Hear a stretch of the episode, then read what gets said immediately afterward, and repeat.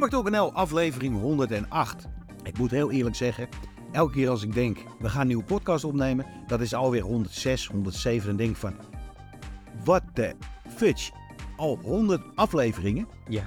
Ik vind het bijzonder, niet om onze eigen tong heel hard te slaan, maar je luistert naar de langstlopende comic podcast in Europa. Ik weet het niet, maar volgens mij wel. Het zou zomaar kunnen. Volgende week komen we met het antwoord. Mijn naam is Jeroen. Tegenover mij zit niemand minder dan de professor Meidaar. En we gaan het vandaag hebben over een hele hoop leuke dingen. We hebben maar liefst ongeveer 9,5. Je zei het over een half.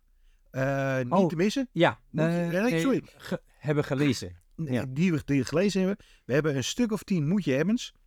Nou hoorde ik vorige week via een direct message dat er luisteraars zijn die echt met een bloknootje naast de podcast zitten en opschrijven wat ze... Ik zou dat in notes doen zelf, maar die opschrijven wat wij tippen. Nou, voor diegene, deze week is er een hele hoop leukigheid. Nathan doet een comic college over Calvin en Hobbes. Ook een klassieker. Zeker. Heb je het gelezen? Niet alles, maar wel een heleboel. Een van onze vaste luisteraars, Maarten Schilder, die post elke dag op zijn Instagram een Calvin Hobbes strookje. Oh, wat leuk. Ik heb de grote dikke box en die kocht ik. Dit was mijn allereerste dure aankoop. Die was iets van $150. Ja. Dus en ik loop de comiczaak uit en mijn Albert Heijn tas scheurt in elkaar. Dus ik heb een Calvin Hobbes box met 2 grote boeken en een deuk in de... Een deuk in de slipcase. Dat is nog steeds een frustratie elke keer als ik hem zie. Maar ja, ik vond niet de moeite om een nieuwe Calvin op. Dat Nathan gaat ons daar alles over vertellen. Ja. Daarnaast hebben we iets heel speciaals. Want niemand meer dan Jeroen en Jeroen. Die gaan het hebben over wat ik persoonlijk het beste Nederlandstalige stripboek van de laatste 10 jaar vind. Lucas Wars. Zo, ja, ik ben heel benieuwd. Dat is een deep dive into Star Wars en de making of. En hoe eigenlijk de film tot stand is gekomen. Ik weet aardig wat voor Star Wars. Nou, jij weet wat voor grote Star Wars nerd ik ben. Ja. Vooral van de OG films. En er zaten in dat boek zelfs dingen die ik niet wist. Wow. Dat is super, super, super leuk. Ja. We gaan daar, dat wordt erin gedaan. Maar over super, super leuk gesproken. Waar de afgelopen week kwam er iets super, super leuk in de comiczaak. Tenminste, ik vond het super, super leuk. Maar een hele hoop andere mensen vonden het super, super debiel en super, super duur. Oh, ja, oké. Ik heb het natuurlijk over... Superman. Dat zou je denken. Nee, ja, een beetje. Ja, oké. Hij heeft een rol, maar niet de grootste rol, figuurlijk en letterlijk. Ik heb het natuurlijk over Justice League versus Godzilla versus Kong. Ja. Luister je deze podcast al een tijdje, dan weet je dat ik deze comic 2 weken voor de release al van de schrijver gesigneerd kreeg. Want ik deed tijdens de New York Comic Con een combinatie tussen Godzilla en Kong na. En ik heb 2 dagen daarna nog last van mijn keel gehad. En een van de gimmicks die ze toen al aankondigden, was dat er een soundchip cover uitkwam. En dat is hetzelfde als een verjaardagskaart of een kerstkaart die je ook krijgt. Dat je hem open doet. Jingle bells, happy birthday to you. Nou, hier hoor je dus, de ene comic hoor je Godzilla. De andere comic hoor je Kong als je hem openslaat. Gimmick, yes. Maar een hele coole gimmick, dubbel yes. Ja, fantastisch. Maar dat dachten we in het begin niet. Gisteren kregen we de comic binnen. We nemen dit woensdag op. Ja, we leggen hem neer. Het was polybagged. En terwijl we hem neerlegt, raken we het even aan en horen ze... Hè? Toen gingen ze op elkaar leggen. Dat was Godzilla, mijn verkoude Godzilla. Dingen. Nou, voor de podcast heb ik het even aan Meda laten zien. Toen deden ze het niet. Jawel, toen is het juist. Nee, toen deden ze pas na de tweede keer deden ze dat. De eerste keer was het hakkelend. Dus ze moesten een beetje op gang komen. Nou, het allerbelangrijkste is... Doet hij het of doet hij het niet? Diegenen die oude televisie kennen, die weten dat. Dit zijn de covers. Justice League versus Godzilla versus Kong. Er zit een soundchip in. En als jullie denken, dit heb je allemaal al verteld. Ja, ik doe het voor de video. Dus, ik hoop dat Kong het doet. Fingers crossed. Nou, een mooie afterburn. Maar nu gaat hij Godzilla. En waar je bij Godzilla op moet letten, is de afterburn van Godzilla. Luister en huivert. Ik hoop die doet.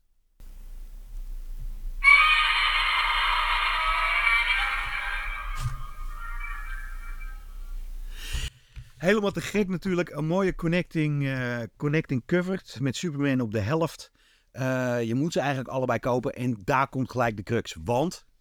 hoe ga je dat betalen? Het is $15 per boekje. Of ja, je kan het betalen, maar het is wel... het is gewoon een hele dikke hardcover. Ja. Gewoon, ja. Het is een hardcovertje van DC. Zijn tegenwoordig $29,99. En is dit een gimmick of is het een must-have? Ja, als je een groot fan bent van één van de twee, of van alle drie moet ik zeggen, dan is het een must-have wat mij betreft. Ik zit erbij, dat is een gimmick, maar het heeft me wel verleid dat ik ze alle twee wilde hebben. En dan moet ik ook heel eerlijk zeggen, ik ben er al een keertje over uitgeweden, maar het is gewoon een hele toffe serie dit. Deel 2 is vorige week uitgekomen. Dit is een hele mooie, ik begin met dit te lezen, koop daar met deel 2. Maar even een vraag dan daarover. Want denk je dat het kans maakt voor jouw top 10 2023? Hoe tof is dit nou?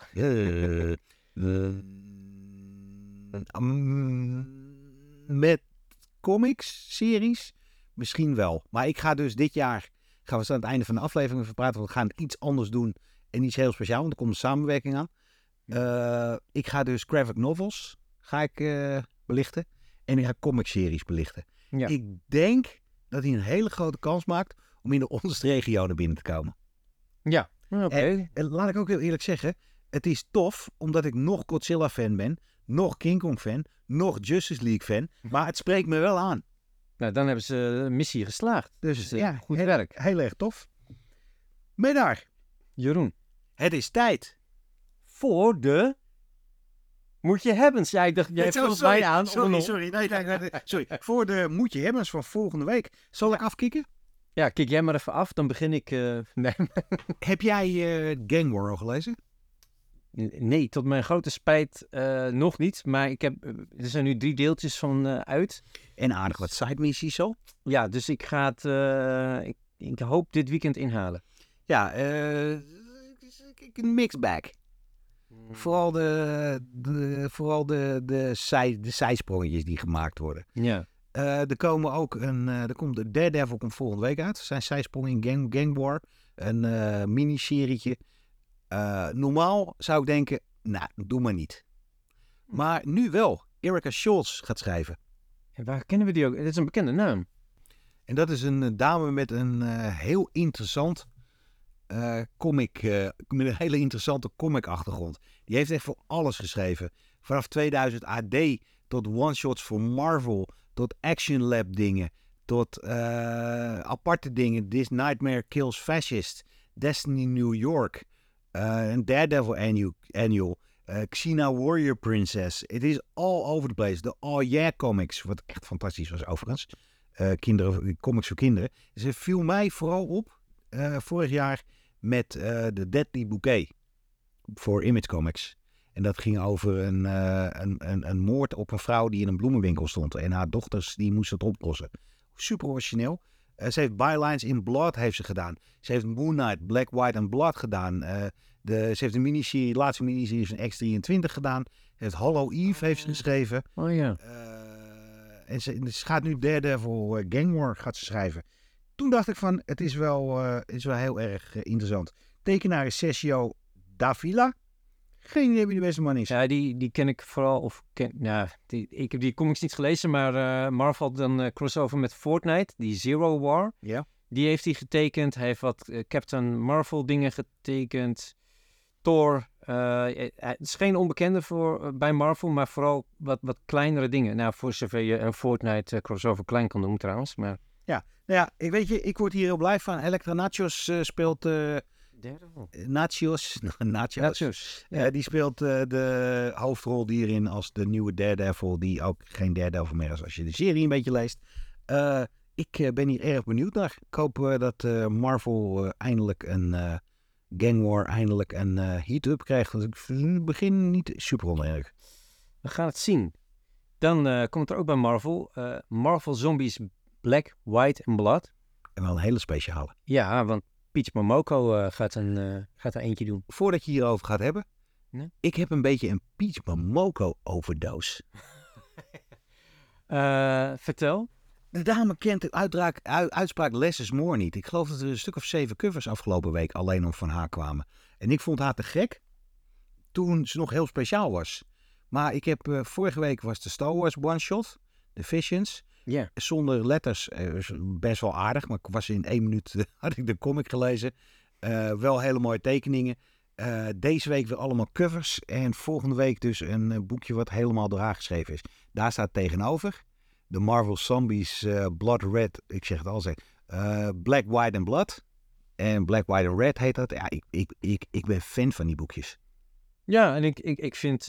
ik ben nog geen Momoko moe. Die covers hoeft voor mij niet per se. Ik vind ze mooi, maar ik vind het heel tof als zij gewoon een verhaal tekent. En dat gaat ze dit keer doen. Dus kom erop.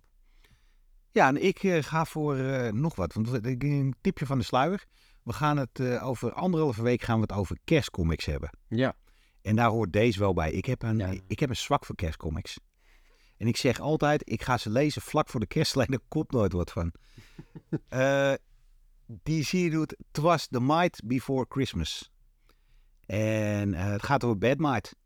En die heeft allemaal verschillende Dickiaanse tales.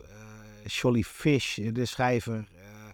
George Trujillo, Ethan Sacks doet een dingetje en nog veel meer andere. Laten we wel eerlijk zijn, het zijn meestal de one-shots waar niet het beste talent op zit. Maar soms ook best wel een verrassing. En het is een dik boekje voor een 999. En ik word hier heel blij van kerstcomics. Misschien dat ik ze dit jaar ook eindelijk gelezen als het ook daadwerkelijk kerst is. Als je deze week volgende week leest, dan heb je hem op tijd gelezen voor de kerstspecial. Ja, maar wie niet tijdens de kerst? Nee, oké. Dan komt er, je verwacht het bijna niet. Nou, hoe flauw kun je zijn? Ja. Sorry. Die bedoelde ik natuurlijk niet. Maar Image komt weer met een nieuwe serie, The Bloody Dozen. A Tale of the Shrouded College. Een nieuwe serie. Uiteraard, dat zei ik natuurlijk al. Door Charles Saul en Albuquerque. Hoe heet hij ook even van zijn voornaam? Nou, dit is Alberto Jiménez Albuquerque. Kijk. Daar gaat het al helemaal mis. Maar het is een miniserie. En ja, de tagline is in hoofdletters Space Vampires, #! Of Apollo 13 meets Blade. Ja. Dus ja, sorry. Ik ben in. Ja. Dat is wel echt, gewoon heel vet. Ik vind de cover een beetje, weet ik niet helemaal, maar de Space Vampires en alle Apollo 13 meets Blade is toch wel, ik wil dat in ieder geval heel graag meemaken. Dus ja, en wat ik ook heel graag mee wil maken. Zo, een masterpiece, Brian Michael Bendis en Alex Maleev. Jee. Ja, daar word ik toch wel heel blij van. En ik zal je hier, zijn natuurlijk de mensen achter Scarlet. Ja, onder andere. En die komen, onder andere. Maar die komen met een nieuw verhaal. Misschien dat Bendis eindelijk weer die brass ring pakt. Want laten we heel eerlijk zijn. Sinds hij bij Marvel weg is Bendis niet meer de Bendis zoals vroeger persoonlijk, hè? Ja. Zijn DC-run had het enige hoogtepunt was Naomi. Ja, oké. En de rest vond ik allemaal een beetje wel aardig, maar moi. Niet Bendis. Bendis is de man van... Hij ging Superman. Ging je trucje doen wat hij bij Daredevil deed. Zo van, en wat hij bij Spider-Man deed. Hé, identiteit is bekend. Ja. Het is geen geheim meer. En juist zijn wat meer de... cover. Scarlet. Wat was er nog meer? De United States of America. En die ene met die Yakuza-dame. En die Yakuza-dame. Die vond ik wel helemaal te gek. En toen dacht ik, waarvoor is dit geen ongoing? En waarvoor zijn dit one-shots? Hij schijnt zich te hervonden te hebben. En masterpiece. En het toffe is, ik heb hier helemaal niks over gelezen. Ik heb echt... Nou, hoeft ook niet. Ik ga hier blind in. Ik weet niet waar het over gaat. Ik zag alleen Alex Maleev, wat een briljante tekenaar is. En Brian Michael Bendis, onder het Dark Horse label.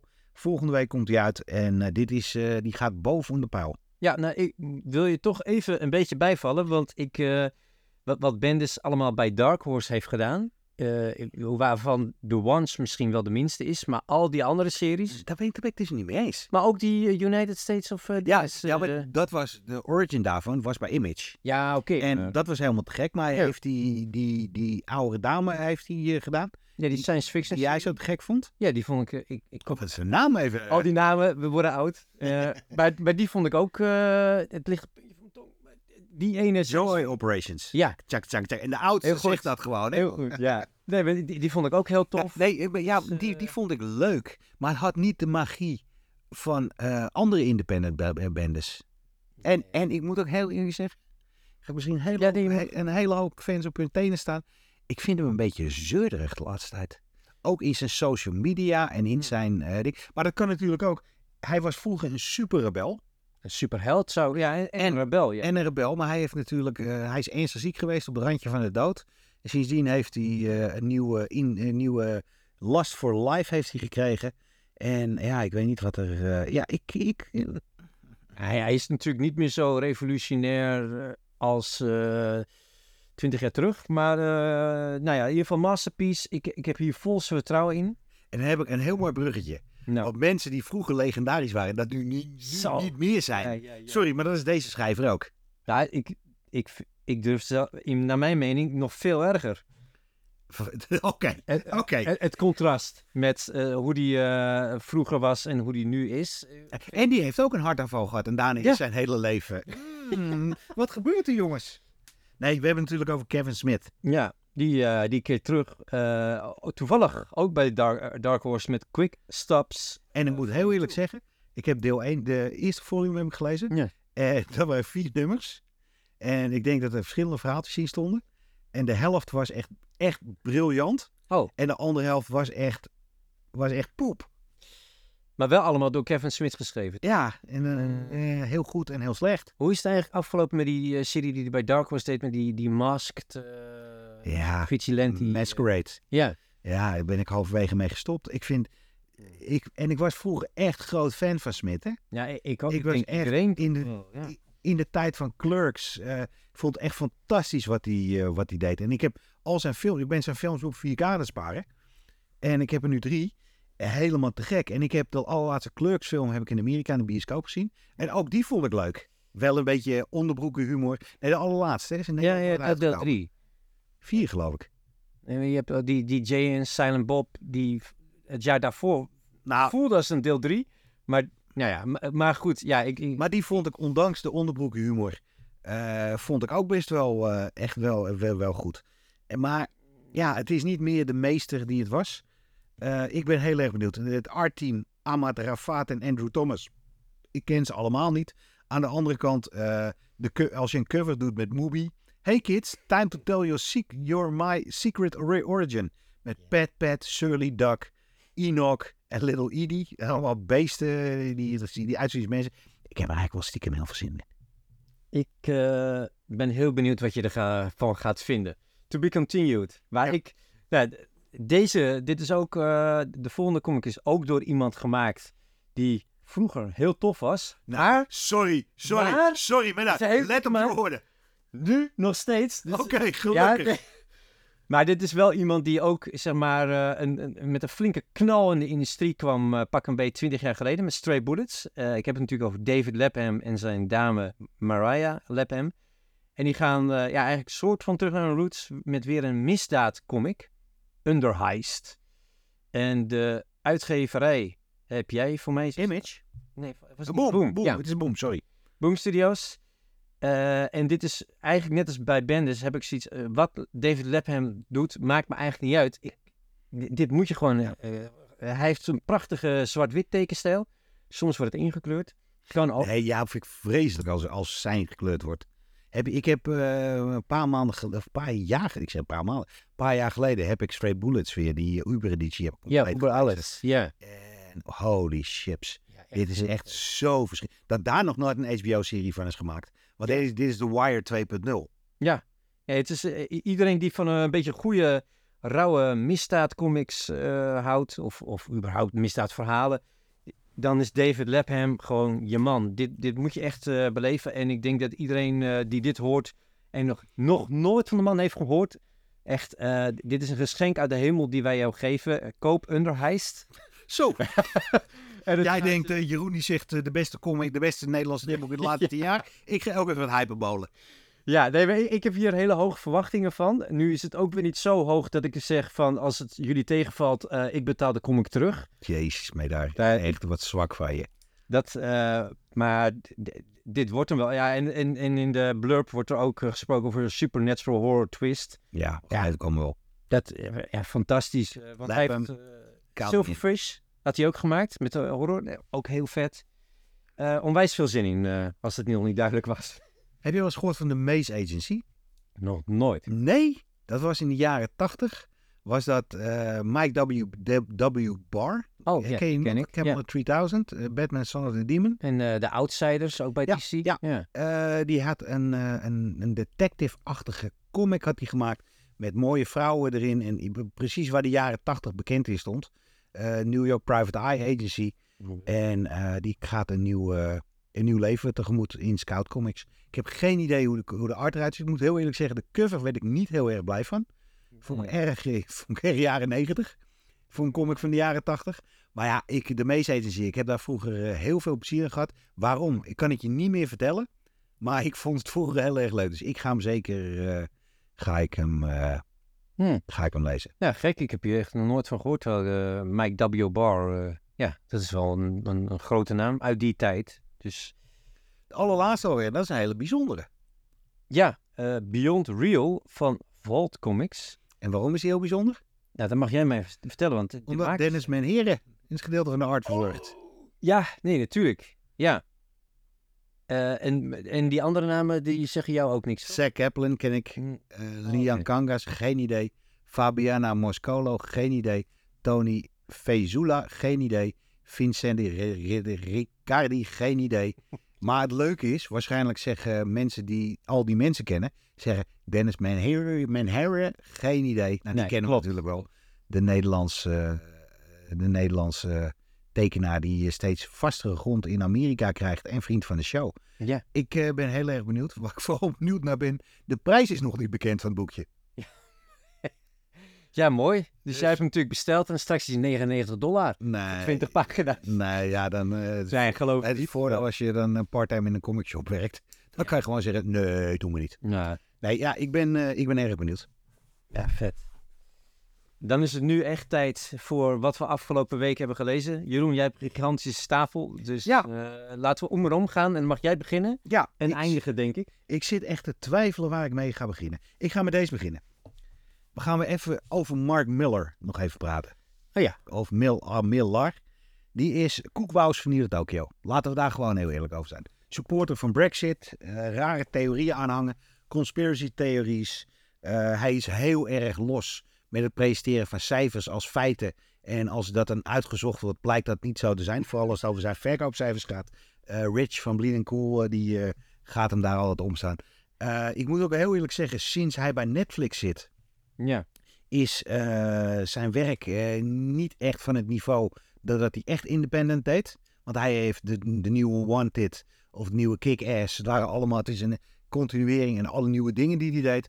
Was niet zo goed als. Volgens Netflix ook, want hij is er vorige week uitgekikt. Oh, dat heb ik helemaal gemist. Netflix, hij gaat naar Dark Horse. En hij breekt naar Dark Horse het allemaal uit. Maar hij had echt zo'n hele dure deal bij Netflix. Ja. Die echt een paar miljoen kreeg. Ja. En toch Netflix heeft waarschijnlijk gezegd, we moeten bezuinigen. En ja, wat je brengt is niet... Dus, doei. En Millar die gaat natuurlijk brengen als je ook maar weggegaan. Maar, dat is heel negatief. De seizoensfinale van Big Game. Ja, Big Game was toch de crossover van al zijn franchises? En dat was dit is de Endgame en Infinity War in comicformaat. Het is dus samen met Pepe Larraz. En de tekeningen waren echt freaking fantastisch. Zijn echt freaking fantastisch. Maar de insteek was dat elke held uit Millerverse, die werd vermoord. En meest op een hele gruwelijke manier. Maar echt, iedereen ging de pijp uit. Dat je echt de WTF, die F-momenten die hier in die serie zaten, waren heel erg groot. Maar doordat het zo heftig was, was het na issue 4 had ik zoiets, ik heb het nu al gezien. Hoeveel mensen kunnen er doodgaan? Issue 5 kwam uit. Er was een extra dikke. En dat is ook zo mooi. We hebben het vorige week over de prijs van comics gehad. En Marvel en DC kregen de bad rap. Maar en Image doet het ook. Deze was $7,99. Zo. Voor een, wel een dikkere. Ja, ik denk 48 pagina's of denk je meer? Maar deze is zo lekker, mijn hart. Ik heb echt halverwege na 5-6 bladzijden ben ik gestopt. Ik heb mijn koptelefoon opgedaan. Ik heb de plaat van Endgame opgezet. En dan begonnen bij Portals. Nou, zo goed ken ik het niet. Mensen die het kennen, dat is echt het meest... Ja, dat is het beste gedeelte van de soundtrack. Okay. Tot het einde. En dit is Infinity War. Al de superhelden, dood en leven, die komen dus bij elkaar om de Big Bad te bestrijden. En dat gaat... Nou, ik laat mij daar nu eventjes een ding zien. Echt met hero shots. Met alle helden die bij elkaar komen. Splash pages. Hele grote gevechten. Ja, dit is de kwop. Dit was... Ik had zo'n grote smile op mijn gezicht dat ik dit las. En het mooie daarmee is dat er een reading order op het einde staat. De Miller World Titles reading order. Het begint bij Wanted. En het eindigt bij Big Game en alles tussendoor. Ik heb alles. Dus mijn missie voor 2024 is... alles is achter elkaar te gaan lezen. What? En volgens mij... als je dat alles achter elkaar leest... kom je echt in de kleine details... en de kleine figuren... in Big Game waarvan je denkt... wie is dat nou ook alweer? Ik weet niet meer wie in Wanted speelde. Ik weet niet meer wie in American Jesus speelde. Superior heb ik 1 keer gelezen. Supercrooks, wie waren dat nou ook alweer? MPH, Starlight. Allemaal mensen heb ik allemaal gelezen... maar die komen er allemaal in voor. Dus ja, bij mij is het idee om dat helemaal opnieuw te gaan lezen. Een Milliverse special waiting to happen. Ja, ik vond hem echt... Ik vond hem zo leuk. Ik vond dit echt... Maakt het helemaal weer goed. Nou, dat is een hele mooie positieve noot. Vorige week had ik het natuurlijk over dat ik bezig was... of begonnen in Bad Karma. Uitgegeven door Image. Geschreven door Alex DeCampi. En getekend door Ryan Ho. En dat ik het... Ik vond het leuk toen. Maar ik durf nog niet helemaal te zeggen of ik het... echt helemaal een topper vond. Maar ik heb hem nu uit. En lang verhaal kort. Ja, dit is supergoed. Het is een mooie, een sterke actiefilm zou ik kunnen zeggen. Over televisieserie meer. Ja, ik vond het juist wel een goede actiefilm van een lekkere 2 uur. Niet te lang, maar ook niet te kort. Over 2, hoe noemen we dat? Ex-gedetineerden. Ex-soldaten. Ja, ex-soldaten. Die dan af en toe nog wel eens een beetje bijklussen voor het leger of zo. En die, ik moet niet te veel verklappen, maar die gaan in ieder geval een privéklus aan.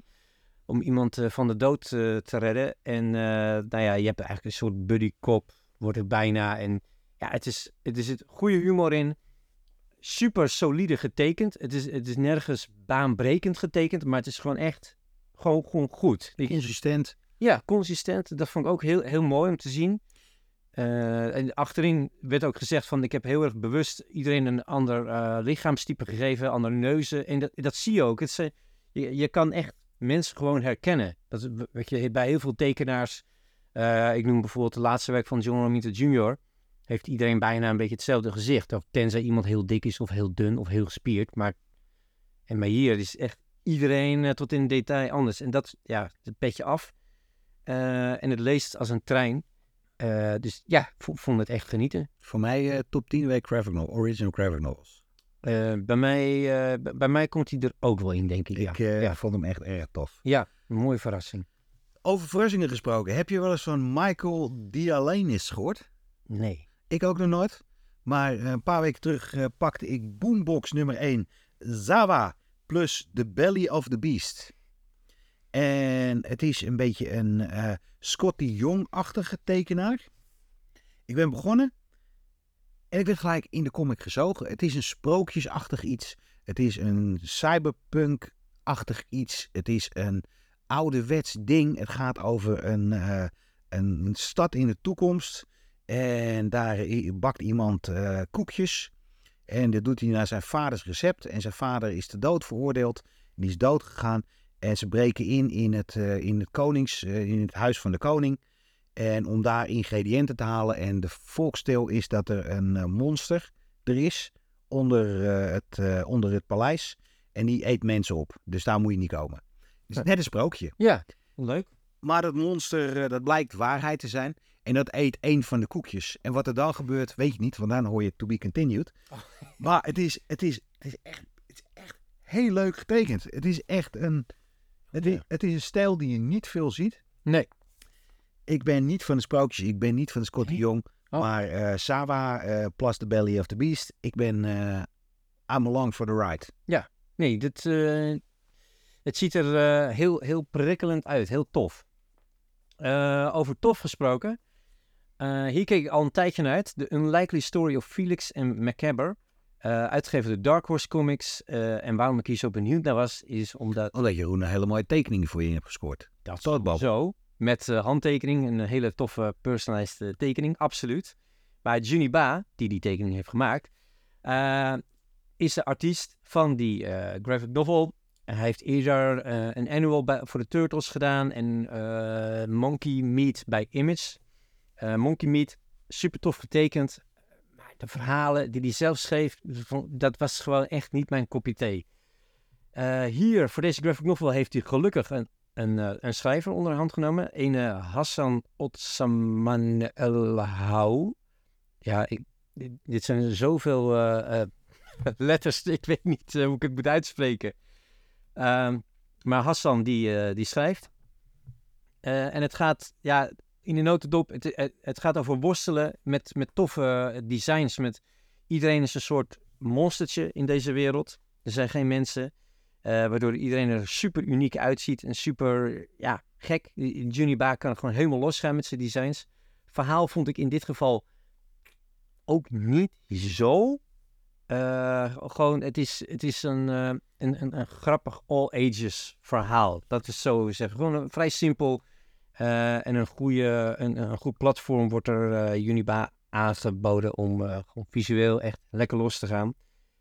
Ja, mijn enige hoop eigenlijk, / kritiek op dit boek, volgende ronde, iets meer verhaal en dan heb je een 9,5 te pakken.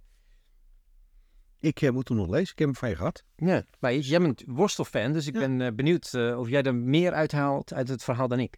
Waar ik een hele hoop uithaalde, was het eerste nummer van, wat zijn we goed in bruggetjes. Zo. The Holy Roller.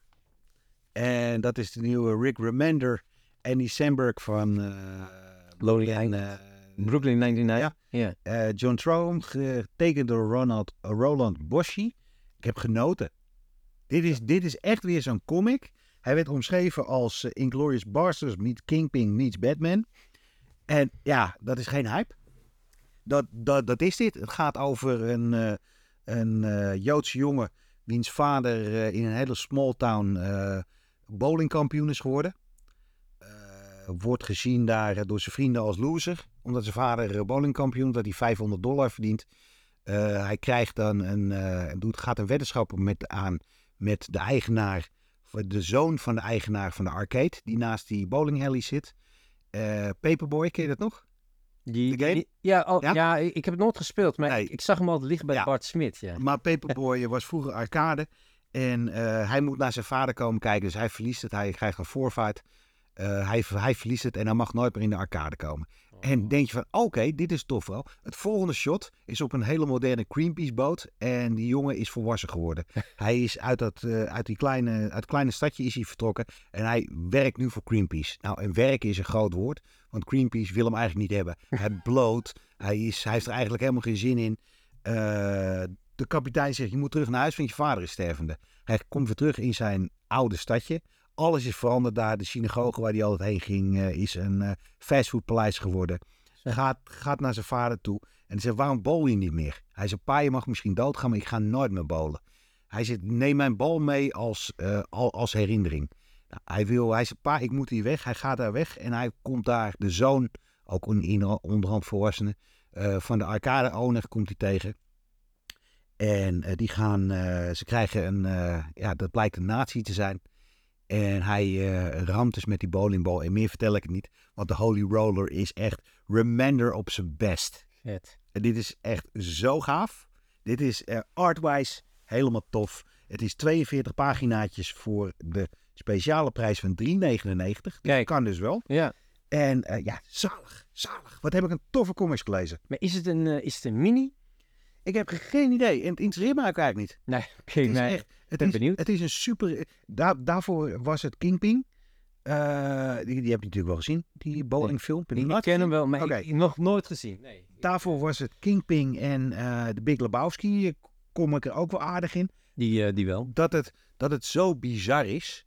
En dat het zo over de top is. Het is gewelddadig Inglourious Basterds. En het heeft ook een origin story van een superhero met een bowlingbal. Klinkt echt debiel, I know. Maar ga de Holy Roller checken. Ja, ik ben erg benieuwd. En met Andy Samberg erin verwacht ik dat er wel in Hollywood een extra lijntje is gemaakt. Lijkt mij. Dan, we blijven mooi bij Image. Void Rivals 6. Dit is het einde van de eerste verhaallijn. Voor de mensen die nu gelijk begonnen te zweten. En ja, ik vond het leuk. Ik had wel bij de eerste 6 delen wel vaak het idee van... Hey, is dit een nieuw personage of is het eentje uit G.I. Joe of Transformers universum? De echte grote Transformers herken ik natuurlijk wel. Maar ik heb bij heel veel delen ook af en toe opgezocht. En dan is het een of een obscuur personage die in de jaren 80 tekenfilm in 2 afleveringen voorkwam. Dus echt voor fans. Maar dat hinderde het helemaal niet. Ik vond het heel tof. Maar ik had wel zoiets met dit laatste deel van de eerste verhaallijn van... Dit is nou niet de klapper om nu 3 maanden, of wat is het, 3-4 maanden pauze te nemen, wat ze nu gaan doen. Ik had zoiets van, ja, oké. Maar dat vond ik na nummer 2, ja, oké. Ja. Dat vond ik de hele serie. Ja. Hij is gigantisch upgehyped.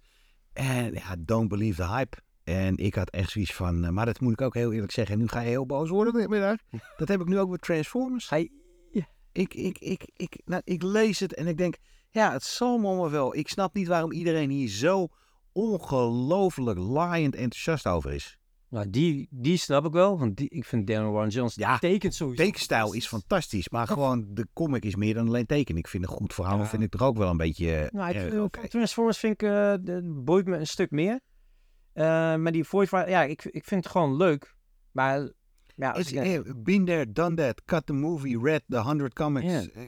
Maar ik had gewoon verwacht met het laatste deel van de eerste verhaallijn... dat er iets gebeurt dat je denkt... Ah, weet je, nu begint het. Dit is het. Nou, ik vond vanaf nummer 2. Ik ben naar nummer 2 gestopt. Ik heb ze wel allemaal nog gekocht.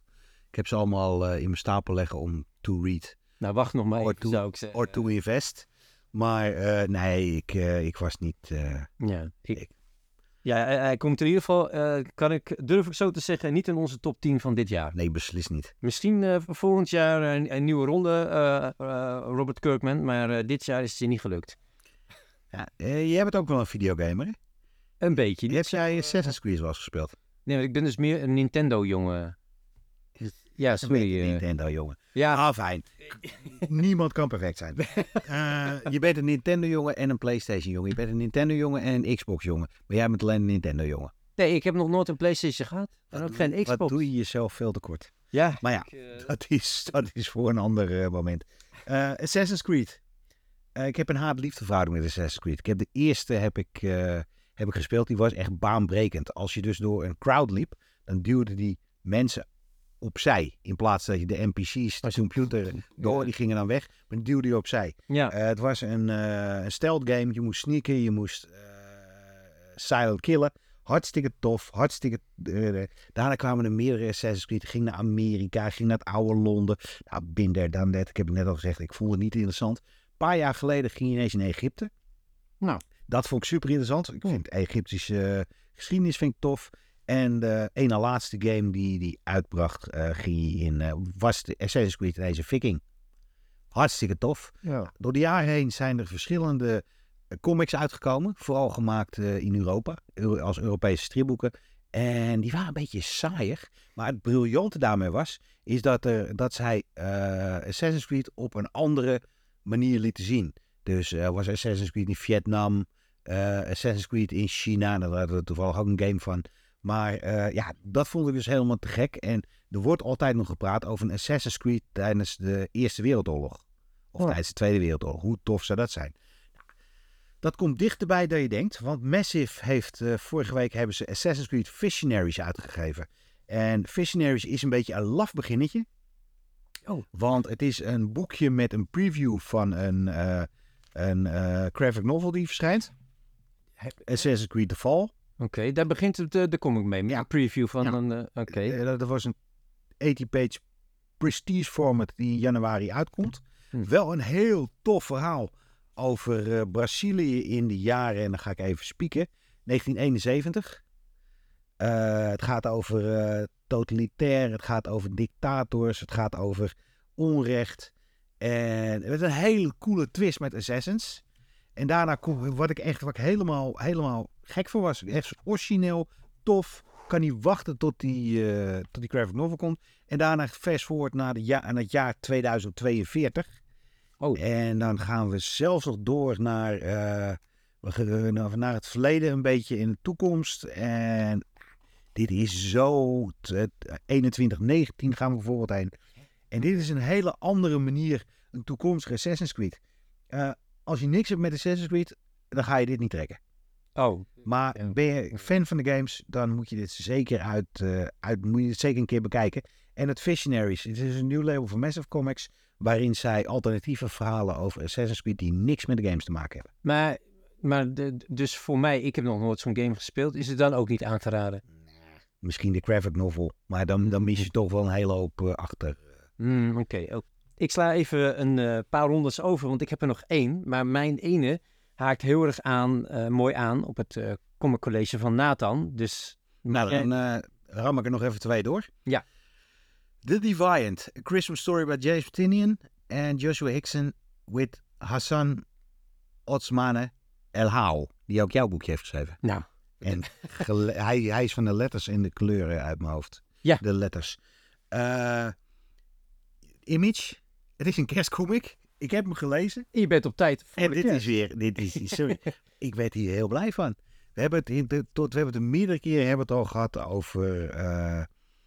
over horror en comics. Ja. En mijn standpunt is dus dat horrorfilms en horrorcomics zijn twee aparte media. Sowieso, ja. Maar ik bedoel niet... ik ben nog nooit bang geworden van een comic. Ik heb wel dat ik het shocking vind. En Tinian die heeft mijn hart gestolen met Razorblades Book 1. 350 pagina's dik graphic novel waar ik nog steeds niet helemaal uit heb. Oh. En waar echt een gigantische pak met artiesten allemaal gratis en voor niks in zijn magazine hebben gestaan. Ik had nog nooit van het magazine gehoord. Dit was vooral verrassend. Daarnaast heeft hij Image The Closet gemaakt. En de Closet zag ik helemaal voor me. Als je hier de juiste muziek bij doet. En die heeft nu in Department of Truth gekomen. Ja. En ja, dat was niet mijn kopje thee. Ik vond het wat tof. Ik heb alle graphic novels in jezelf. En ik moet ze nog steeds na graphic novel 1 moet ik nog steeds alles lezen. Maar de Deviant, ik heb hem ook voor jou meegenomen. Ja, ik moet hem nog lezen, maar ik ben heel benieuwd. Dit is art by Joshua Hickson. Het is een... ik denk dat dit een of andere miniserie is geweest, dat het online is gepubliceerd of ergens anders. Want het zijn echt beats. Het is heel grof. Je ziet er blote piemels zie je erin. Je ziet een hele hoop bloed zie je erin. Het is een Santa met een bijl. Het gaat over een kinderverkrachter. Een homofiele kinderverkrachter. Over een comicschrijver die daar een verhaal over schrijft. Het is complex. Het is echt... Het is niet scary, het is creepy. Het gaat echt zo onder je huid zitten. En ik kan niet wachten tot deel 2. Zo. Ja, misschien is het wel van zijn Substack afkomstig. Dat zou goed mogelijk zijn. Dit is Defiant, ik kan het echt aanraden. En nou hoor ik mensen zeggen... Jeroen, heb je helemaal geen superhelden gelezen? Ja, die heb ik ook gelezen. Goed. En er was maar eentje die met kop en schouders overal bovenuit stak. En dat was Batman Offworld. De allereerste Jason Aaron Does Batman... En getekend door meneer Menke, genaamd Doc. Dit is de perfecte nummer 1. Oh, wow. Want je valt midden in een verhaal binnen. En in plaats dat het in flashbacks wordt uitgelegd, Aaron weet zo'n manier een verhaal te vertellen, dat door de acties, en natuurlijk komt er ook een beetje flashback erbij, wordt het verhaal steeds duidelijker. Waarom Batman in de ruimte is, waar hij me tegen die gasten opneemt. Maar op zo'n verschrikkelijk originele manier. En wat ik heel erg tof vond, is dat Aaron precies de psyche van Batman, waarom Batman Batman is, doet. Dus analyserend, weinigzeggend, altijd bestuderend. En dat komt in deze comic heel erg naar voren. De nummer 1 was een vliegende start. Ik hoop dat ze het volhouden. Ja, ik moet hem lezen, maar ik ben erg benieuwd. Sowieso goed team voor een overall Batman comic. Ja, dan heb ik toch misschien... Ja, nee, ik trap hem gewoon in. De meest bijzondere en meest mysterieuze release van dit jaar. De Mysteries. Dus hoe kan het ook anders? En dat is... De nieuwe graphic novel door Bill Watterson. Die je kent natuurlijk van Calvin en Hobbes. Die een tijd, ja, ik kan je pensioen noemen. Of gewoon een break, vakantie, whatever. Heeft genomen van het visuele medium. En John Kasht. Ik hoop dat ik je naam goed uitspreek. Die vooral bekend staat om zijn kleisculpturen en zijn karikaturen die hij maakt voor celebrities. En deze twee... visuele talenten die hebben jaren gewerkt aan deze graphic novel. Uitgegeven door Andrews McMill Publishing. Had ik nog nooit eerder van gehoord. En het is eigenlijk een soort... kinderboek wil ik niet zeggen. Maar je hebt aan de ene kant, als je hem openslaat, een illustratie steeds. En aan de andere kant een paar regels tekst. En het is... het wordt ook op de achterkant gezegd... Het is een verhaal voor volwassenen. En het is heel erg moeilijk. Ja, je kan het ook niet helemaal spoilen, maar het is een heel erg mysterieus verhaal. Het gaat heel erg over de mysteries. Wat je kan... Nou, ik ga niet zeggen hoe... Nou, spoilers. Toch wel. Je moet er eigenlijk zo blanco mogelijk ingaan en dan echt gaan puzzelen. En het puzzelen zit hem zowel op het inhoudelijke vlak als op het visuele vlak. Want je hebt twee verschillende... kunstenaars. Bill Watterson heeft hier, voor zover ik kan ontrafelen, heel erg bezig geweest met schilderkunst. En John Kasht, die is heel erg bezig geweest met kleisculpturen, maar heeft ook heel veel kartonnen sculpturen hierin verwerkt. En samen maken ze steeds één illustratie. En die stijlen die vervormen echt op een hele bizarre manier in elkaar tot één mooi geheel. Een aantal illustraties deden me ook heel erg denken aan AI-art. Okay. Het is allemaal zwart-wit. Het is allemaal heel erg mysterieus en fascinerend om naar te kijken. Je zou bijna een exemplaar kopen en de illustraties eruit scheuren en inlijsten. Om gewoon even een avondje, een uurtje naar te kijken. Okay. Het is echt, ik heb echt zitten kijken van waar begint het een en houdt het ander op. Want het is zo'n unieke mix van twee kunsten. En dat maakt het gewoon echt, heel vernieuwend en super fascinerend om naar te kijken en het te lezen. Want de tekst is minimaal, dus je hebt het boekje in 10 minuten uit ongeveer. Maar waar de tekst stopt, gaat de afbeelding steeds verder en vult het heel erg goed aan. Dus het is je merkt gewoon aan alles dat er heel erg over nagedacht is. Wat willen we laten zien? Wat willen we vertellen? Er is ook een documentaire van pak een beetje 20 minuten op YouTube, waarin beide heren vertellen over hun samenwerking. Wat jaren heeft geduurd. Ontzettend veel discussies heeft gekost. Heel vaak ook wel... haalde ik eruit in ieder geval tot een beetje interne conflicten tussen de twee heren. Van waar het verhaal nu heen moet gaan en wat er moet laten gezien worden. Watterson was meer van het abstracte. En Kasht was juist meer van het iets meer letterlijke en realistische illustreren.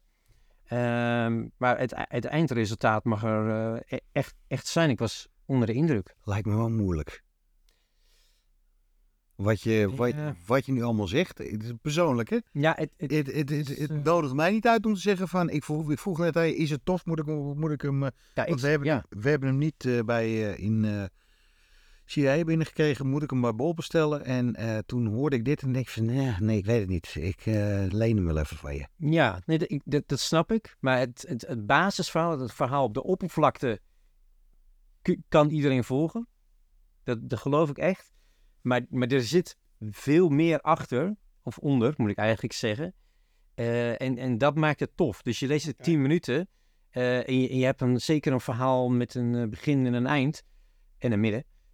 Maar Maar je weet, of ik voelde in ieder geval, er valt hier meer uithalen. Ik heb het ook met Nathan even kort besproken. En die had exact hetzelfde. Van, we hadden hem allebei 1 keer gelezen, maar we hadden wel zoiets van... Je moet hem toch nog een paar keer lezen om er echt... Ja, maar dat vind ik ook weer zoiets. Ik heb al een backlog.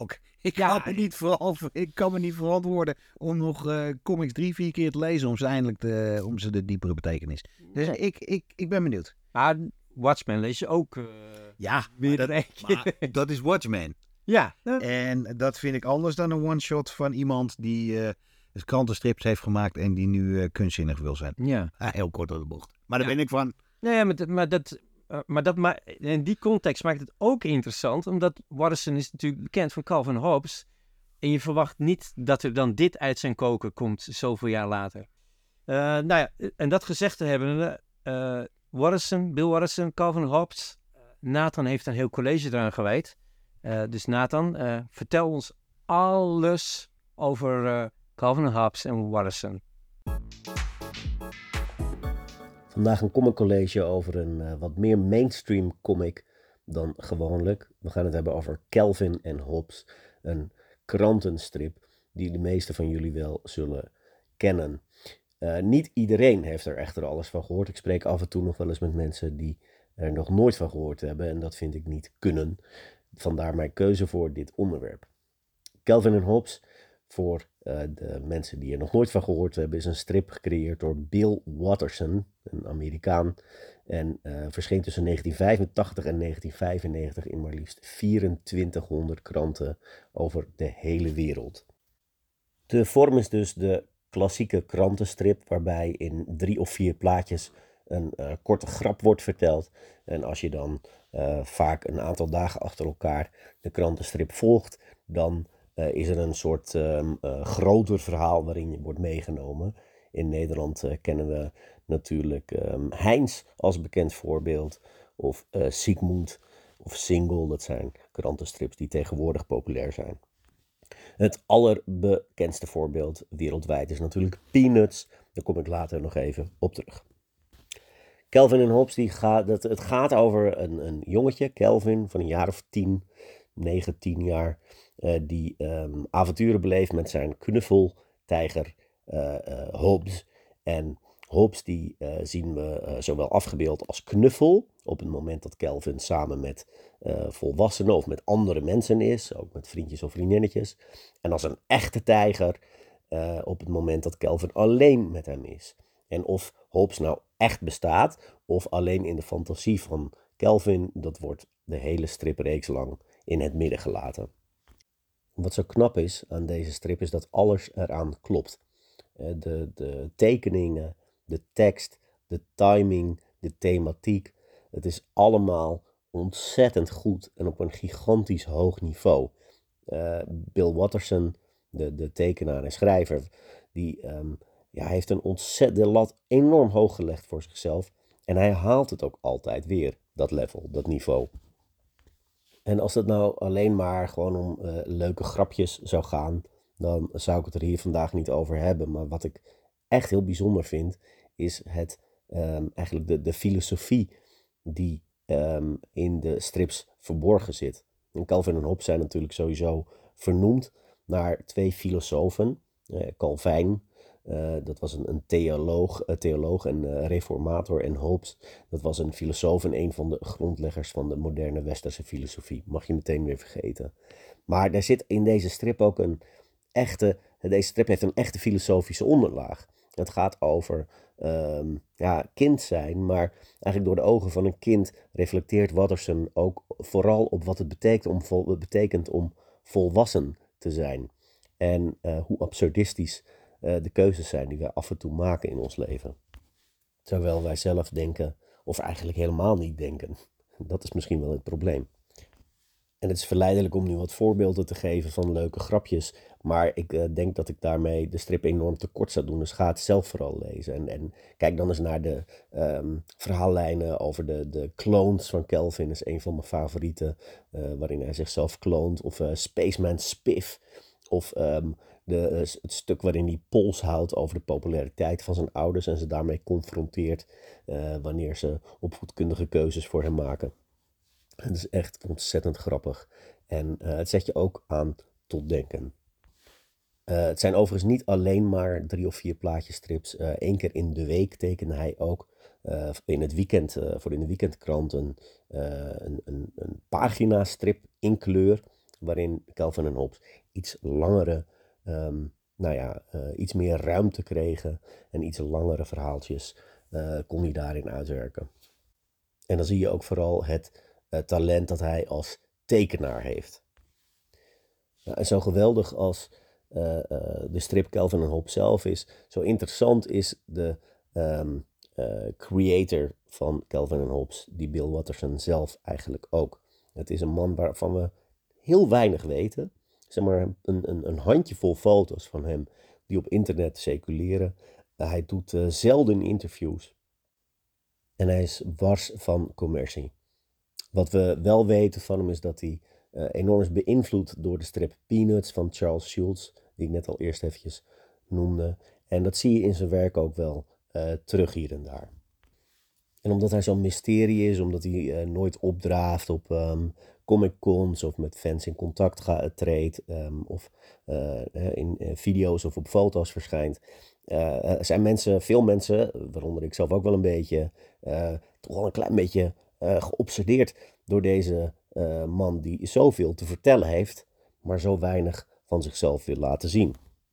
Hierover is zelfs verschillende andere kunstvormen zijn er verschenen. Een boek dat heet Looking for Calvin Hobbes. Er is een film die heet Dear Mr. Watterson. En een liedje dat heet Bill Watterson van de band Lemon Demon. Wat we nog meer van hem weten is dat hij dus absoluut niet van commercie houdt. Hij wilde niet dat er producten van Calvin en Hobbes zouden verkocht worden.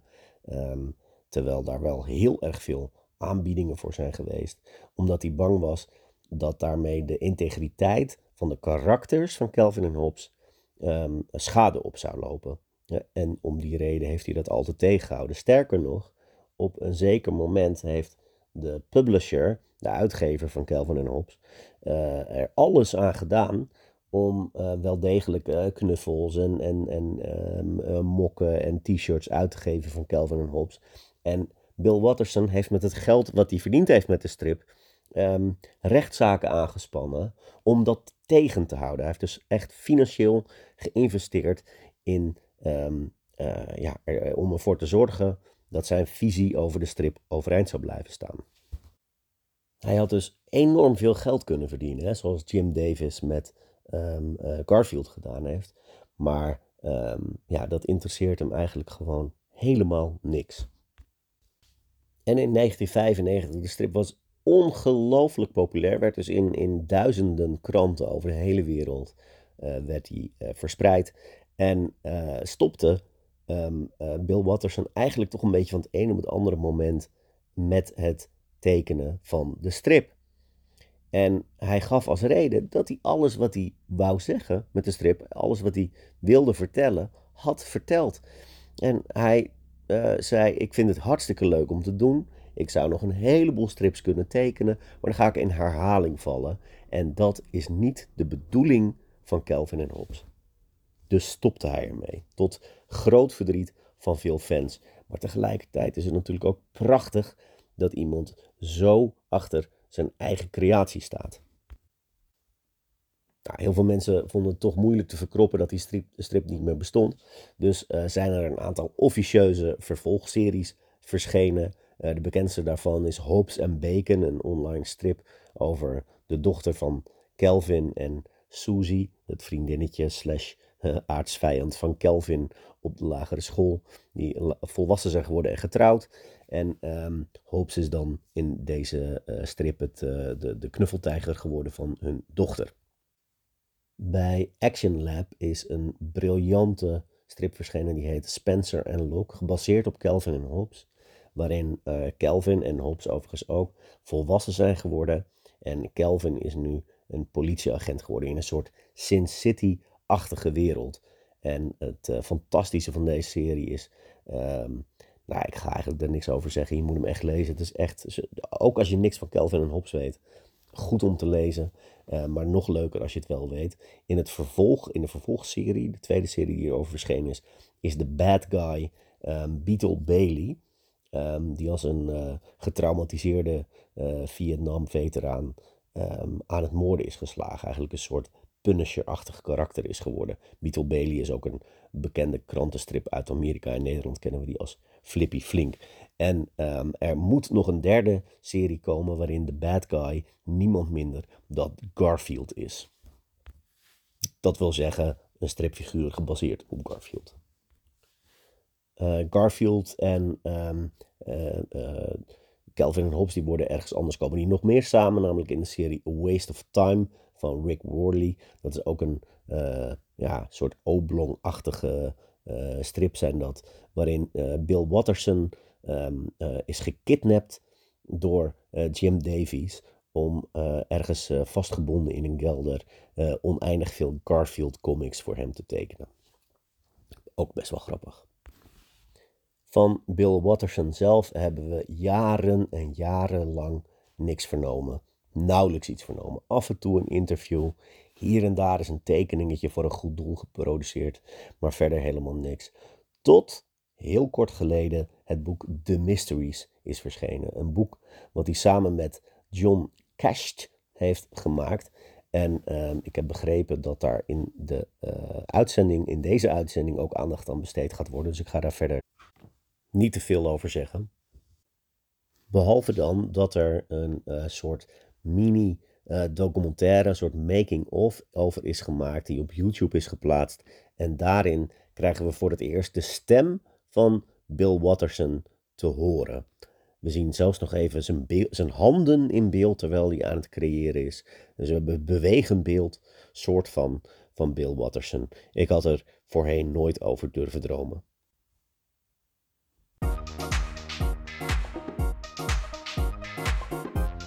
En dan is het volgens mij nu tijd dat Jeroen samen de Nederlandstalige niet te missen tekst. Wij gaan even vooruit in de tijd. En als we vooruit in de tijd zijn, gaan we weer terug in de tijd.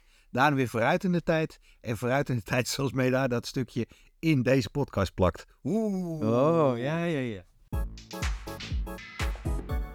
Dit is een hele rare. Ik heb mezelf net aangekondigd. Dat was gisteren toen we de podcast opnamen. Het is vandaag dat ik met Jeroen een gedeelte van de podcast opneem. Die morgen uitgezonden wordt. En als jullie dit luisteren, is het weer vandaag. Een soort Back to the Future in reverse, meta, helemaal dingen. Nee, de reden dat we het op deze manier doen is best wel speciaal. Het leukste boek van het jaar. En voor mij van de laatste 10 jaar. Nederlandstalig is uitgekomen. En daar was ik met Jeroen over aan het praten. En die zegt, ik wil hem eigenlijk wel doen. Ik zeg, ja, ik wil hem eigenlijk ook wel doen voor Comic Talk. Waarom doen we het niet met z'n tweeën?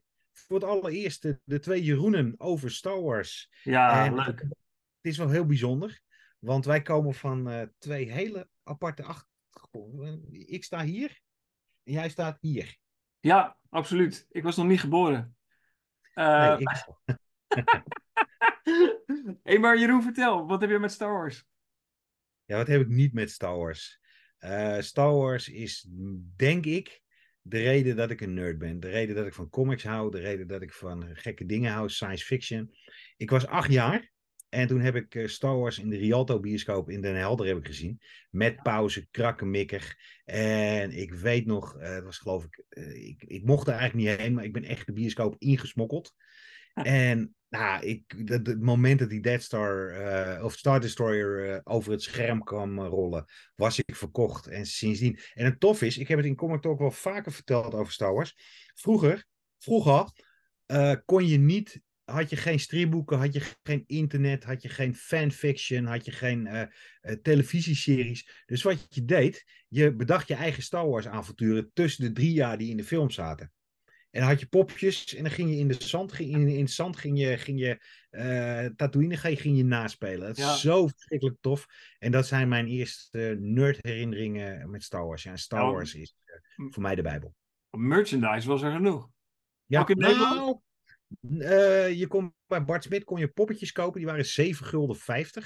Ja. Dat was, maar dan weet ik dus niet meer of je dat kon kopen op het moment. Want je brein gaat heel raar werken. Op het moment dat Star Wars uitkwam. Maar ik weet zeker dat ik bij Empire Strikes Back een hele collectie Star Wars popjes had. Jij hebt daarentegen, ik was verbaasd, jij hebt nog ineens alle films gezien. Nee, ik heb dus de oude films, waar we het zo meteen ook over gaan hebben, heb ik een aantal van gezien. Volgens mij de eerste twee, wat dan weer deel 4 en 5 heten. Maar daar heb ik zo meteen nog wel wat vragen over, Jeroen, uiteraard. Die kan ik me nog wel herinneren dat ik die heb gezien. Ik heb een paar jaar terug, misschien alweer een jaar of 5 geleden, heb ik nog een keer een Star Wars film in de bioscoop gezien. Volgens mij heb ik deel 1 ook gezien. Maar er zitten wat gaten in. Ik weet het gewoon niet, hè? Ik ontsteek een lichtzabel. Ja. Ik sla daar ook niet gelijk op aan. Ja, echt. Ja. Nee, ja, sorry. Ik ben niet een enorme Star Wars nerd. Ook geen trekkie, gelukkig. Dus we gaan ook geen ruzie krijgen. Maar ik heb daar wel wat van gemist. Maar ik moet echt eerlijk zeggen... Ik ben dit boek vooral gaan lezen omdat het een biografie is. En ja, Laten we even bij het begin beginnen. Ja. En het begin is dat het een goed stripjaar voor biografie is geweest. We hebben Quentin Tarantino gehad. En die vond ik erg tof. Ja, alleen verzanden in de informatie. En de beetje, ik vond van tijd tot tijd een beetje nutteloze informatie. Ik hoef niet te weten wat de beste man op zaterdag 14 december 1990 voor ontbijt heb gehad, bij wijze van spreken. Dat ging wel heel erg diep. Ja, en heel erg van de hak op de tak. Ik was soms gewoon een beetje de draad kwijt. Er werden stukjes geïntroduceerd, tijdspannen geïntroduceerd. En dan waren we een stap verder. Ik vond dat in dit boek heel anders aangepakt en veel prettiger lezen. Ik zag dit in dat boekje, De Munk, die altijd om de 3 maanden uitkomt. En daar stond hij nog in het Frans. Lucas Guerre, geloof ik, maar Frans is niet echt bon. En ja, toen had ik zeggen, ja, dus, dat is Star Wars, dus gaat blind kopen. Ik weet dat ik hem open deed en dat ik de engelen begonnen te zingen. Ik vond het, vanaf het begin de visuele stijl van meneer, hoe heet de beste man? Renan Roger. Ja, Roche, denk ik. Roche, whatever. Die is zo in your face. En het is zo verschrikkelijk tof. Het is redelijk simpel. Ik laat even wat... Laat ik zien. Het is redelijk simpel getekend. En ik moest heel eerlijk zeggen, het verhaal van... deze staat zo mooi. Ja. Het verhaal van George Lucas was me wel bekend. Dat hij fan van Flash Gordon, dat hij slecht kon leren, dat hij een auto-ongeluk kreeg. En ik zat dus te wachten, en dat hij die THX-film deed. Ik zat echt te wachten op het moment dat Star Wars begon. Wat voor Star Wars, die met zijn begin Star Wars, vond ik het een beetje een voortkabbelend boek. Ja. En met een hele hoop name-dropping. Ja, dat ben ik wel een beetje met je eens. Ik vond het wel interessant, want eigenlijk waar een beetje mee wordt begonnen is dat hij voor zijn 30ste al 2 keer dood had kunnen zijn. Dat wordt een beetje gedramatiseerd natuurlijk, maar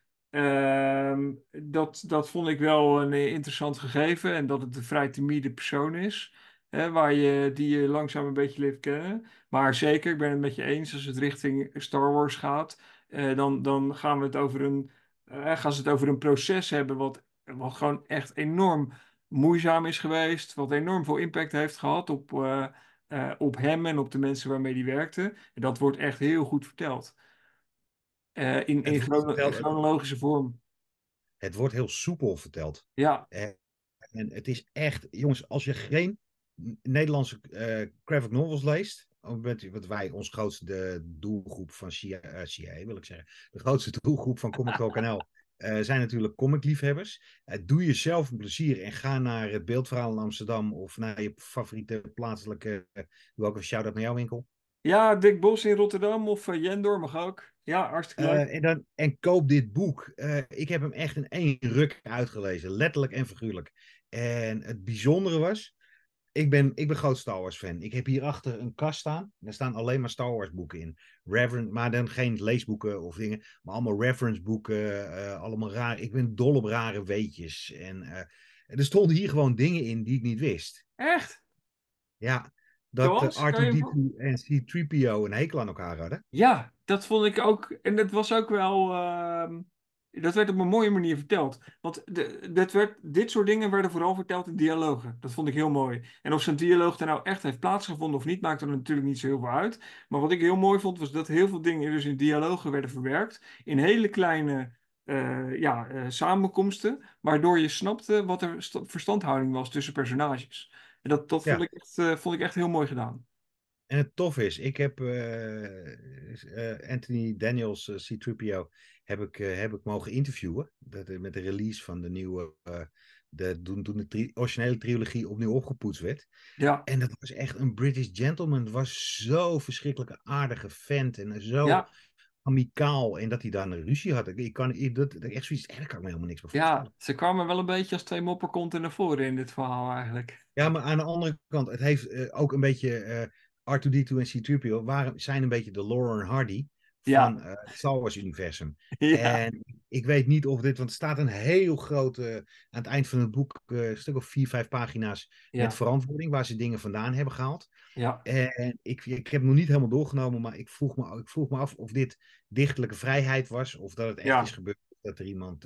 maar bijvoorbeeld dat Harrison Ford, Han Solo, getrouwd en al, move maakt naar Carrie Fisher, prinses Leia. Niet zomaar dat was move. Bekend, maar dat verklaart ook de chemie die die twee hebben in de volgende film, Empire Strikes Back.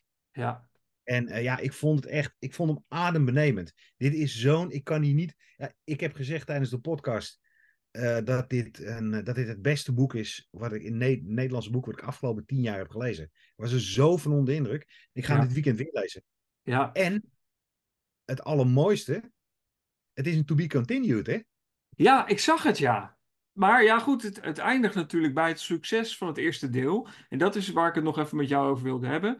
Er wordt hier niet gezegd dat het deel 4 is. Is dat later pas ontstaan? Dat is allemaal zo'n onzin. De reden dat ik zeg onzin, Star Wars puristen gaan nu helemaal... Nee, ik ben gewoon oprecht benieuwd. Ik heb geen idee.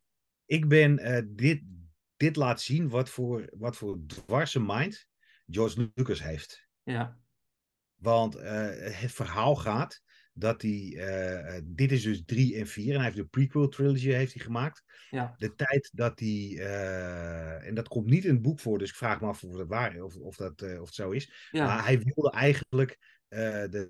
Phantom Menace en Attack of the Clones en Revenge of Sith wilde hij eigenlijk als eerste maken, maar de techniek was er nog... Dat verhaal ken ik, maar dat komt niet naar voren in het boek. Dat kwam niet in het boek voor, dus ik weet niet wat er voor is. En ja, ik heb... het mooie met Star Wars is dat iedereen heeft zo zijn eigen favoriete Star Wars film. En voor oude mensen als ik, ik ben niet oud, maar voor de 40ers en 50ers is dat de OG trilogy. En voor mijn neefje is dat de laatste 3 films eigenlijk de remakes, zonder de remakes waren, met andere hoofdpersonen van de eerste film. Bij mij is het zo, ik ben, er bestaat niks bij. Empire Strikes Back is de beste film die ooit gemaakt is. Boom! Ja, mooi. En Star Wars is een close second. En weet je, al dat gezever over nummer 1, nummer 2, nummer 3. Bij mij is het zo, als ik Star Wars kijk, dan kijk ik 1, 2 en 3. En die andere kijk ik niet. Nee. Ja, en dan bedoel je dan... welke 1, 2 en 3 bedoel je dan? De originele 1, 2 en 3. Star Wars en Return. Precies, ja. Mooi. Je zei helemaal in het begin over het eenvoudige tekenwerk eigenlijk. Hè? En dat ben ik met je eens. Er is heel abstract getekend. En in hele kleine vormen. Ik sla toevallig een pagina open... waarin er bijvoorbeeld... over wat jonge talenten wordt gesproken die auditie hebben gedaan. Het auditieproces. Ja, daar komt John Travolta bijvoorbeeld ook in voor. Nou, alleen al door de lippen en de haarbos zie je gewoon dat het John Travolta is. Ik vind dat ook later bij Harrison Ford, die er natuurlijk heel vaak in voorkomt. Ik vind hem echt extreem herkenbaar. Alleen al door zijn kin en zijn lippen. Echt heel goed gedaan. Maar in het dossiertje aan het eind staan wat studies van de tekenaar. En die vond ik eigenlijk beter dan wat ik in het boek zag. Ja, maar dat was ook heel gedetailleerd, maar de tekenaar had al vrij snel besloten dat dat geen optie was voor een 200 pagina tellend boek. En dus voor deze stijl gekozen. Maar ik vind toch wel voor de sfeer die in dit verhaal zit en wat erin wordt verteld, vind ik het eigenlijk wel een hele mooie gekozen tekenstijl. Omdat het Het leidt niet af. Het laat precies zien wat we willen zien. Dus ik vind het eigenlijk wel een mooie keuze. Deze daar sluit ik wel mee aan. En laten we, we hebben het natuurlijk over René Roger. Hebben we Roggel, of hoe die beste man ook mag heten. Bij Comic Talk NL spreken wij namen nooit goed uit. Dus, maar deze ga ik wel uitzoeken. Goed uitspreken. Laten we Laurent Hopman niet vergeten. Nee. Want die heeft in 200 pagina's, als je zo'n gecondenseerd verhaal met een begin, een middenstuk en een einde, wat een open einde is, wat Star Wars hoort te zijn, maar precies de juiste beats te pakken gekregen. Ik was in mijn eerste leesbeurt ben ik vooral op de tekenstijl gegaan, maar mijn tweede leesbeurt gaat puur op hoe hij al dat referentiemateriaal in een lopend en kloppend verhaal zegt. Ja. Eén ding vind ik alleen van Lucas Wars heel erg jammer. Oké. Vertel. Een dossiertje was hier heel erg welkom geweest. Er is op internet ook helemaal niets te vinden. Ja, er staat een paar Franse reviews. Maar ik had graag willen weten waarom ze dit hadden gemaakt. Is dit in samenwerking met Lucas gegaan? Wat ik niet denk, overigens. Het staat er trouwens wel in. Aan het begin staat... Staat dat het met geen enkele partij... Geen partij is samengewerkt. Maar oké, maar dat is die voor George Lucas en dat heb ik ook gelezen. Nee, maar het is toffer om... ik zou een dossiers, had ik hier heel graag gelezen, waarom die beslissing is gemaakt. Waarom er geen official is gedaan. Hoe die verwacht met rechten. Want dit wordt nog wel een dingetje hoor. Want ze zijn natuurlijk bij Disney best wel jaren geleden hebben ze dat hele canon aangepakt. En alles wat daar niet in past, hebben ze weggeschrapt. En ook de onofficiële dingen. Dus die fans hebben gemaakt. En ik ben heel erg benieuwd hoe zij dit... Ja. Dus het kan zo zijn dat dit binnenkort verdwijnt. Dat lijkt me niet hoor. Dat het niet meer mag. Ja, ik vond het ook inderdaad heel gewaagd. Zeker toen ik de eerste pagina las waarin staat van... zowel Disney als Lucasfilm en niets heeft hiermee te maken. Dacht ik, oké, het is goed dat je dit duidelijk maakt. Maar ook spannend, omdat ik weet dat het wel partijen zijn die nog wel op de rechten zitten. Ja. Het is gewoon een fantastisch boek wat iedereen moet kopen. Ik moest nog denken aan een paar leuke details. Eén daarvan, bijvoorbeeld Jeroen R2D2. Er wordt gesuggereerd dat ze een aantal keer de acteur vergeten uit het pak te halen als ze midden in de woestijn staan. Ja, dat is een bekend verhaal. Dat is ook met C-3PO, die valt en die de hele tijd blijft liggen, want die kon niet, die kon niet bewegen. En in mijn interview met Anthony Daniels, echt, dat was begin 2000, denk ik. Ja. Eind 99, begin 2000. Daar had hij het ook over. Dat hij dacht van... Komen ze me nog halen? Hij zegt, ik werd nog wel eens vergeten. Ik ben daar trouwens geweest in die woestijn. In Tatooine. In Tunesië. Ja, ik ben daar geweest. Ik heb daar helaas geen beeldmateriaal meer van. Dat bestaat daar niet, hè? Ja. En dan ga jij natuurlijk nu zeggen, maar heb jij Anthony Daniels al gesproken? Ja. Daar heb ik bewijs van. Oh, dat heb je... Hij hangt hier. Ja, ik had namelijk een videocamera met tape in de woestijn. En die is kapot gegaan door al het woestijnzand. Dat is geen grap. Dit is echt een van mijn tofste... Ik ga helemaal niet hard op handtekeningen. Maar dit is een van mijn tofste bezittingen. Dit is wel heel vet. Hè? We gaan dit op YouTube plaatsen trouwens voor de luisteraars. Dus bekijk Comic Talk NL op YouTube. Jeroen laat zien? Ja, zeker. Jeroen laat hier een mooie foto zien van 3CPO met handtekening. Ja, te gek man. Nee, het is geen foto. Het is een programmaboekje van The Art of Star Wars. In 2000 was dat zo. Ja. En dat gaat bij het filmmagazine Empire. En ik wist dat hij deze tentoonstelling gecureerd had. Ja. En dat hij niet fijn vindt om handtekeningen te geven, vond. Maar ja, ik denk bij Star Wars fan al mijn hele leven. Ik spreek hem niet toe. We hadden dus een interview van een klein half uur. En we hebben daar nog 20 minuten over deze tentoonstelling gepraat. Ja, leuk. To Jeroen, with Force, Anthony Daniels, C-3PO, alsof ik dat niet wist. Dus die is ingelijst met een paspartout. Ja, te gek man. Leuk. Ja. Dus, en zo hangen er meer dingen met Mancave. Want ik kijk nu voort naar een hele hoop Lego, Star Wars, mijn referentieboeken. En ja, Star Wars is voor mij boem. En daar gaat Lucas Wars gaat hier een hele speciale plek in krijgen. Ja, mooie toevoeging. Echt zo'n freaking cool boek. Kopen. Ja. Ja, je hebt nog tijd voor de feestdagen, dus zet hem op een lijstje. We worden niet betaald door standaarduitgeverij. We hebben zelfs het boek zelf moeten kopen. Dus allebei. Het is echt uit ons hart. Topper, ik zou hem gewoon kopen. Ja, maar deel 2 willen we natuurlijk wel hebben van de standaarduitgeverij. Dus bij deze. Nee, topboek, echt. Ik als minder Star Wars fan, of minder kenner van Star Wars, was echt gegrepen door dit boek. Ik hou wel van bio's. En ik vond het een hele mooie manier om veel te leren over zowel George Lucas als over Star Wars. Dus echt een dikke aanrading. Nou, en over dikke aanrading, dit moeten we vaker doen als we over een streamboek hebben waar we samen heel erg enthousiast over zijn. Precies, ja, absoluut. Ja, ik vond het leuk om dit op deze manier te doen, Jeroen. Bedankt. Top.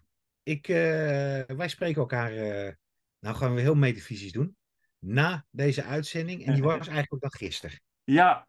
Whatever. We nemen snel de volgende wel weer op, volgens mij. Ja. Nu weer terug naar de originele podcast, waar ik en mij daar gisteren heeft opgenomen. En nu hou ik op, want het wordt echt te bizar. Ik snap het niet meer. Tot snel. Tot gauw. Hoi. En daarmee zijn we aan het... Nee, we zijn niet aan het eind gekomen, want jij hebt nog een Hidden Gem. Ja, ja, de Hidden Gem. Nou, kijk... Ik twijfelde of ik dit wel een hidden gem mocht noemen, want ik zag The Guardian een recensie hierover schrijven, NPR. Ik had er nog nooit eerder van gehoord, Jeroen ook nog niet, dus dan bestaat het eigenlijk niet, zou je kunnen zeggen. Maar afgelopen weekend heb ik A Guest in the House van Emily Carroll gelezen. En in de notendop is dit een drama... /spookverhaal. Het gaat over een vrij introverte dame. En die is onlangs getrouwd met een man die weduwenaar is. En een dochter heeft van pak een beetje 12 jaar. En die zijn onlangs verhuisd naar zo'n Friday the 13th cabin in the woods aan het water huisje. Je weet het wel. Dus lekker afgelegen van alles. Volop in de natuur aan het water. En die vrouw die probeert heel erg haar rol in dat nieuwe samengestelde gezin te vinden. Die man is heel erg afwezig, maar is ook nog heel erg bezig met de dood van zijn vrouw. Die dochter die mist natuurlijk haar moeder. De hoofdrolspeler wil eigenlijk niet de nieuwe moeder zijn, maar ja, je wordt het toch al snel, denk ik, in zo'n situatie. En ondertussen heeft ze ontzettend...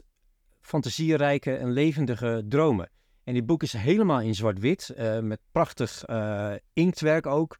Dus van die lekkere dikke stroken en zo. En mooie grijstinten. Nou, en al die dromen die gaan over dat ze zelf een ridder is en soms een prinses moet redden, zijn in hele strakke, hoekige lijnen, felle kleuren. En dat is een prachtig contrast. Maar op een gegeven moment... Ja, ik kan natuurlijk niet te veel vertellen. Dat zeg ik altijd.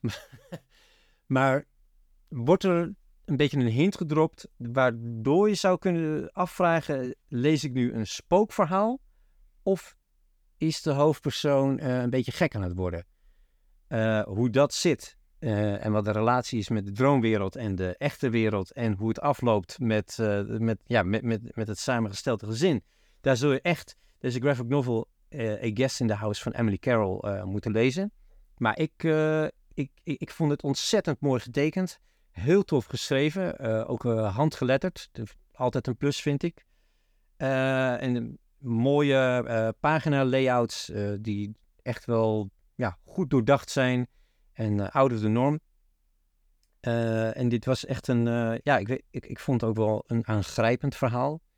Het een moeilijke situatie van een gezin die net een dierbare heeft verloren... en jij komt daar toch een beetje als een buitenstaander in gerold. Hoe hou je... wat voor rol neem je aan? Het zijn lastige dilemma's. En als je dan ook nog of gek wordt of een spook in het huis hebt... dan lastig. Ik heb er in ieder geval enorm van genoten. En ik vond het eigenlijk bizar dat het onder onze radars... is doorgecijpeld dit jaar. Want het is afgelopen augustus uitgekomen. Ik denk dat je rugzak volgende week bij de podcast opname een stuk zwaarder gaat worden. Ja, ik zal hem volgende week meenemen. Hij gaat op de ding. Nou, dan zijn we nu officieel aan het einde gekomen, denk ik. Ik denk het ook. Ja. Maar niet voor een paar huishoudelijke mededelingen. Ja. Wij gaan de laatste uitzending van het jaar gaan wij besteden aan The Best of 2023. Of het beste van 2023. Ja.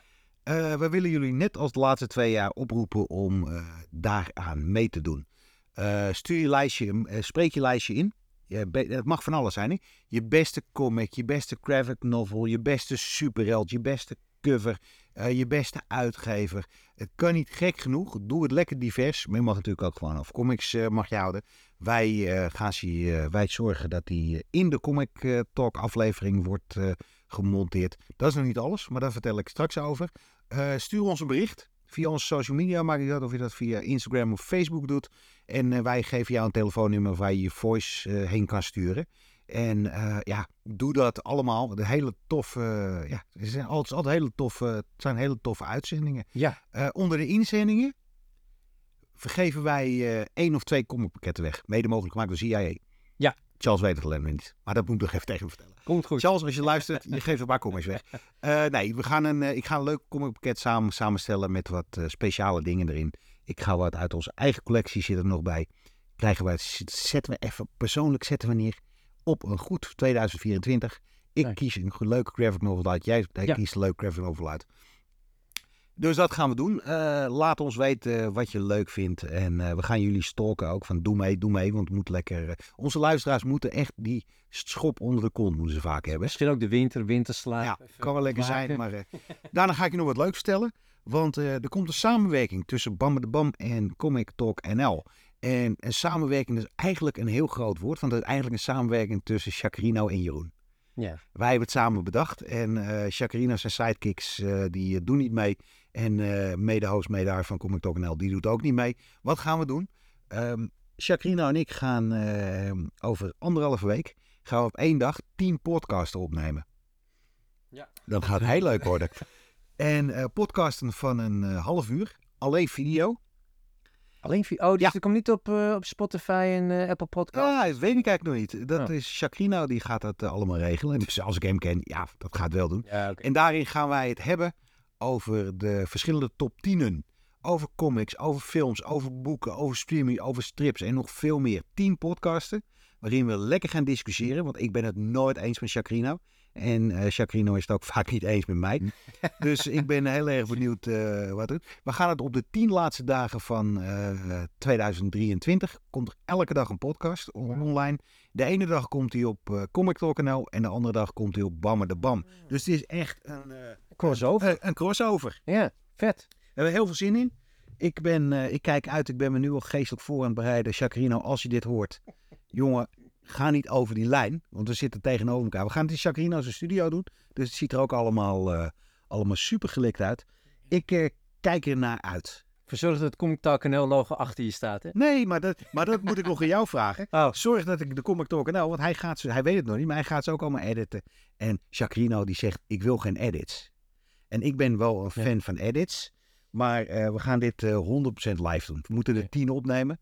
Een half uurtje, 25 minuten. Nou, dat wordt snel 35 minuten, neem ik aan. Ja. Maar dat wordt volgens mij superleuk. Ja, ik kijk er naar uit. En live op Comic Talk NL en op Bam de Bam. 10 dagen lang. Nou, een beter kerstgeschenk kunnen we jullie niet geven. Nee. Zo, ja. Nou, dat was hem weer. Aflevering 108. Mede mogelijk gemaakt door CIA Comics Import Amsterdam. Daar vind je al onze besproken comics en comics die nog niet uit zijn. Maar die kun je daar pas vinden natuurlijk wanneer ze uit zijn. In de winkel voor goede prijzen. Ook al stijgt de inflatie. Charles houdt het scherp. Als vanouds, muzikale leiding was door onze eigen maestro Jouk Fris. En ik zei net Jouk, dus daarvoor moest ik lachen. Ja. Hij heet Jouk Fris. En dankzij de edit. En wij horen jullie volgende week weer. En dan, waar gaan we het volgende week over hebben? Weten we het al? Nee, geen idee. Maar die week daarna gaan we het over kerstcomics geloof ik hebben. Nou, kunnen we dat niet volgende week over kerstcomics? Ja. Daarna is het kerst. Daarna hebben we The Year in Review. Dan gaan we bij Charles in de comiczaak gaan wij lekker met het hele team ouwe hoeren over het afgelopen jaar. Dus dan hebben we geen moetje hebbens, dan hebben we geen hidden gem, dan hebben we al die onzin hebben we allemaal niet. Maar dan gaan we gewoon, ja, onzin gechargeerd. Die hebben we allemaal niet en we gaan gewoon lekker praten over het afgelopen jaar. Wat viel ons op? Wat was leuk? Wat was niet leuk? Wat was een hoogtepunt? Wat was een dieptepunt? Wie worden er gemist? We gaan gewoon een leuke uitzending maken. Ik zal afleveringetje, denk ik wel. Ik denk niet dat we een uurtje klaar zijn. Ja, ik denk met 5 man of 6 met Charles erbij. Dan wordt het al snel... tussen. Excel, ja. Wij blijven. The gift that keeps on giving. En dan als laatste van het jaar, de best of 2023. Doe mee. Jongens, we spreken jullie volgende week weer. Doei. Dankjewel, middag. Hoi.